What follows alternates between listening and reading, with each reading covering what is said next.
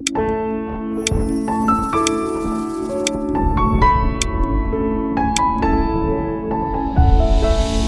பதிவை கேட்க வந்திருக்கும் நண்பர்கள் அனைவருக்கும் நன்றி. நிறைய பேருக்கு என் வாழ்க்கையே பிரச்சனையாக போயிட்டுருக்கு. என் உடம்புல நோய் வந்துட்டே இருக்கு. நைட்டு படுத்தா தூக்கம் வர மாட்டேங்குது.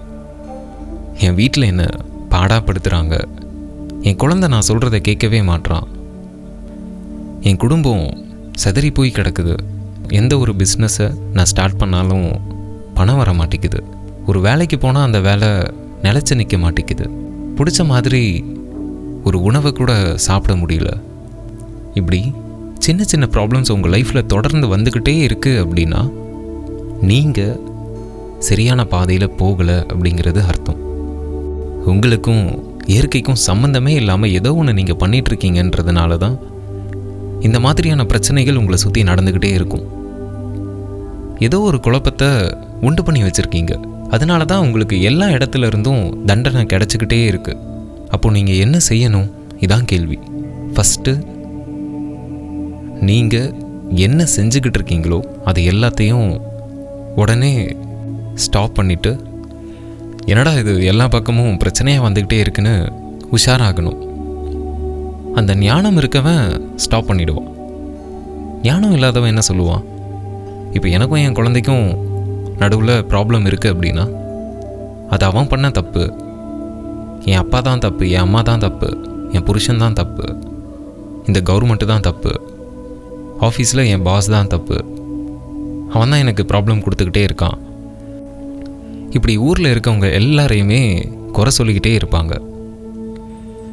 இப்படி எந்த ப்ராப்ளமுமே இல்லாமல் நிறைய பேர் வாழ்ந்துக்கிட்டு இருக்காங்களே அப்படின்னு சொன்னால் அவனுக்கு என்னப்பா? அவனுக்கு நல்ல அப்பா அம்மா கிடச்சிருக்காங்க. அவங்க அப்பா அவனுக்கு நிறைய சொத்து சேர்த்து வச்சுருக்காரு.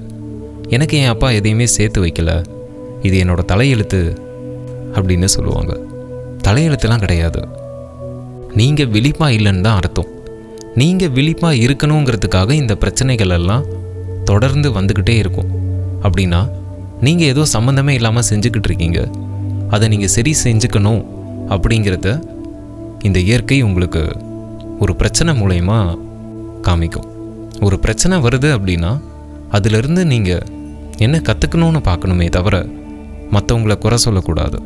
இயற்கையில் எதுவுமே தப்பாக போகாது. புத்திசாலியாக இருக்கவன் முழிச்சுக்குவான்.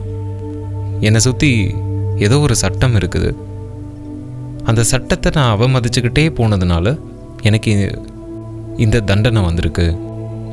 இதிலிருந்து நான் விடுபடணும் அப்படின்னா நான் விழிப்பாக இருக்கணும் அப்படின்னு நீங்கள் புரிஞ்சுக்கணும். நீங்கள் விழிப்பாக இருக்கும்போது நீங்கள் என்ன செய்யணும் செய்யக்கூடாது அப்படிங்கிறத உங்களோட மனசே சொல்லி கொடுத்துரும். நம்ம எல்லாருமே பொதுவாக ஒன்று வருங்காலத்தை நினச்சி பயந்துக்கிட்டே இருப்போம்.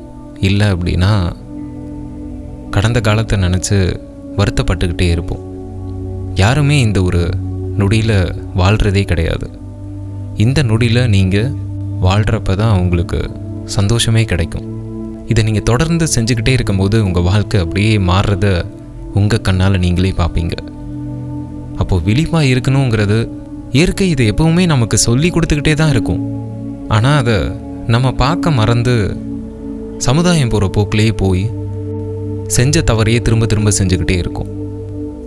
ஏதாவது பிரச்சனை வருது அப்படின்னா யாரையுமே குறை சொல்லாதீங்க. எப்போ ஒரு மனுஷன் என் வாழ்க்கையில் நடந்த பிரச்சனைக்கு நான் தான் காரணம் எனக்குள்ளே தான் பிரச்சனை இருக்குன்னு எப்போ உணர்றானோ அந்த நிமிஷத்துலேருந்து அவன் வாழ்க்கையில் மாற்றம் ஏற்படுறத அவன் பார்க்க ஆரம்பிப்பான். என்னை சுற்றி ஒரு ஆயிரம் பிரச்சனை இருக்குது அப்படின்னா என் மனசுலேயும் அதே ஆயிரம் பிரச்சனை இருக்குன்றது தான் அர்த்தம். இது நீங்கள் விழிப்பாக இருந்தால் மட்டும்தான் நடக்கும். காத்திருப்போம். அடுத்த நொடி இது உங்கள் வாழ்க்கை பதிவு.